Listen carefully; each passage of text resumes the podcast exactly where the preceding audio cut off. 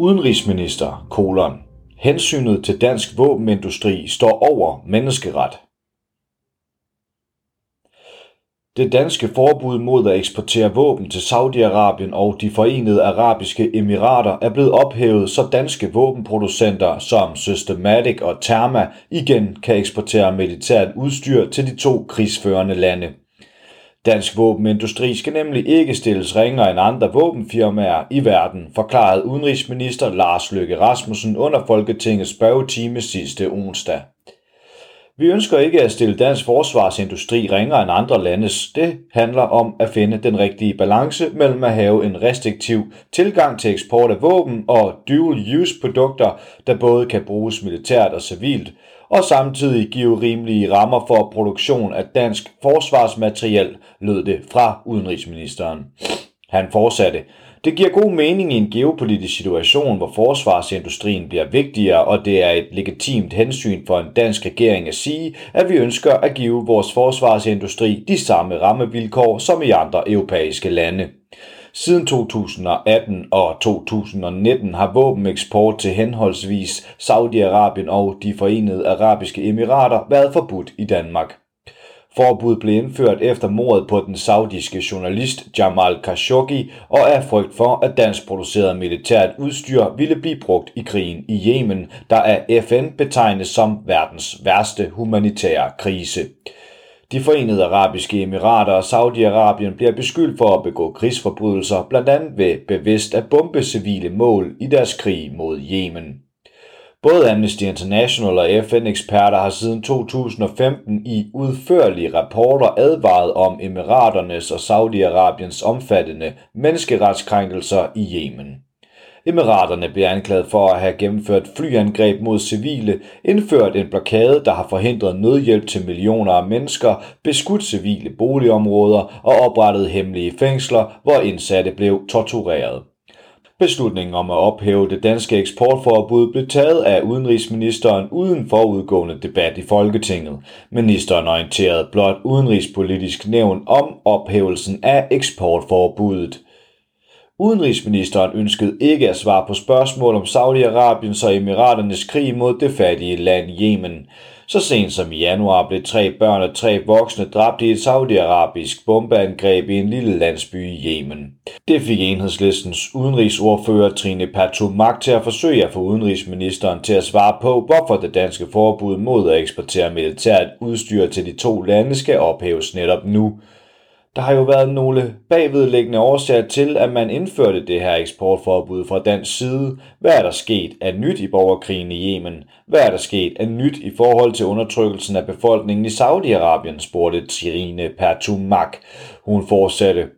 Beslutningen om at indføre eksportforbuddet var en vigtig politisk beslutning af nogle vigtige årsager, nemlig at Saudi-Arabien undertrykker sin egen befolkning og er dybt involveret i borgerkrigen i Yemen, som er verdens største humanitære katastrofe, og hvor man ved, at de bevidst går efter civile mål og bevidst bidrager til krigsforbrydelser. Trine Patumak mener ikke, at tiden er inde til, at den avancerede danske våbenindustri igen begynder at forsyne de to krigsførende lande med mere militært udstyr. Yemen er lige nu i en skrøbelig situation i forhold til borgerkrigen. Det sidste, der er brug for, er flere våben. Det er et vanvittigt signal at sende til Saudi-Arabien. Fra den side taler man om international retsorden og menneskerettigheder, og vi kandiderer til FN's Sikkerhedsråd. Har vi så ikke en særlig forpligtelse til at forsvare menneskerettighederne? Hvad er baggrunden for kursskiftet, spørger Trine Pertumak. Men udenrigsministeren ville ikke forholde sig til Saudi-Arabiens krigsførelse i Yemen, men fastholdt, at ophævelsen af eksportforbuddet sker af hensyn hensyn til dansk våbenindustri. Der er ingen grund til, at Danmark skal stille sig et ekstraordinært anderledes sted end resten af Europa, for det er ikke en god varetagelse af danske interesser. Også enhedslistens Frede Velblund forsøgte at blive klogere på, hvorfor eksportforbuddet er blevet ophævet. Hvem gavner den her beslutning? Er det fredsprocessen i Yemen? Er det det saudiske regime? Er det regimet i de forenede arabiske emirater? Af det danske våbenproducenter? Hvem er den her beslutning til gavn for? Til det spørgsmål svarede udenrigsministeren. Det er en beslutning, der er til gavn for Danmark. Det er jo derfor, vi har truffet den. Det vil vi sikkert også i mange andre sager se forskelligt på, altså hvad der gavner Danmark bedst. Men min tilgang til det er at forholde sig til realisme, hvilken verden det er, vi lever i, og der kan jeg få øje på en forsvarsindustri, der har været indstillet på fredstid, nu skal den indstille sig på noget andet. Udenrigsministeren vil ikke på forhånd garantere, at ophævelsen af eksportforbuddet ikke vil føre til, at, der, at militært udstyr produceret i Danmark vil blive brugt i Saudi-Arabiens krig mod Yemen eller til at undertrykke den saudiarabiske befolkning.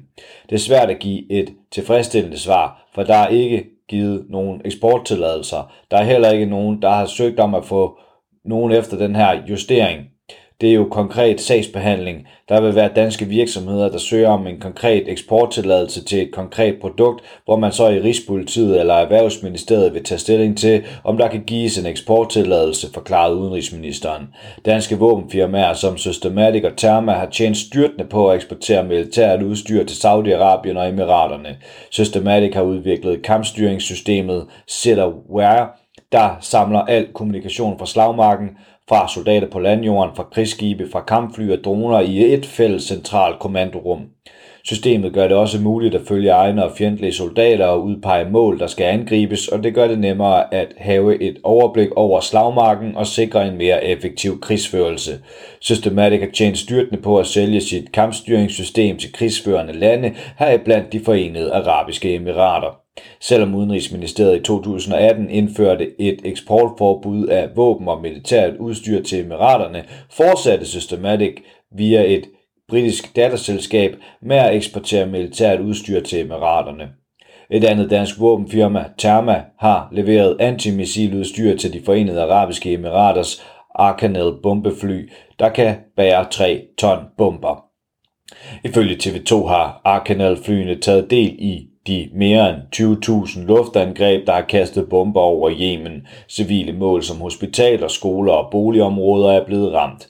Termas beskyttelse har været med til at sikre, at bombeflyene stort set uden risiko kunne kaste bomber over Yemen. Ifølge Therma AS' egen hjemmeside har man leveret såkaldte mace pods, et missilforsvar, som monteres under flyenes vinger og beskytter mod angreb fra jorden.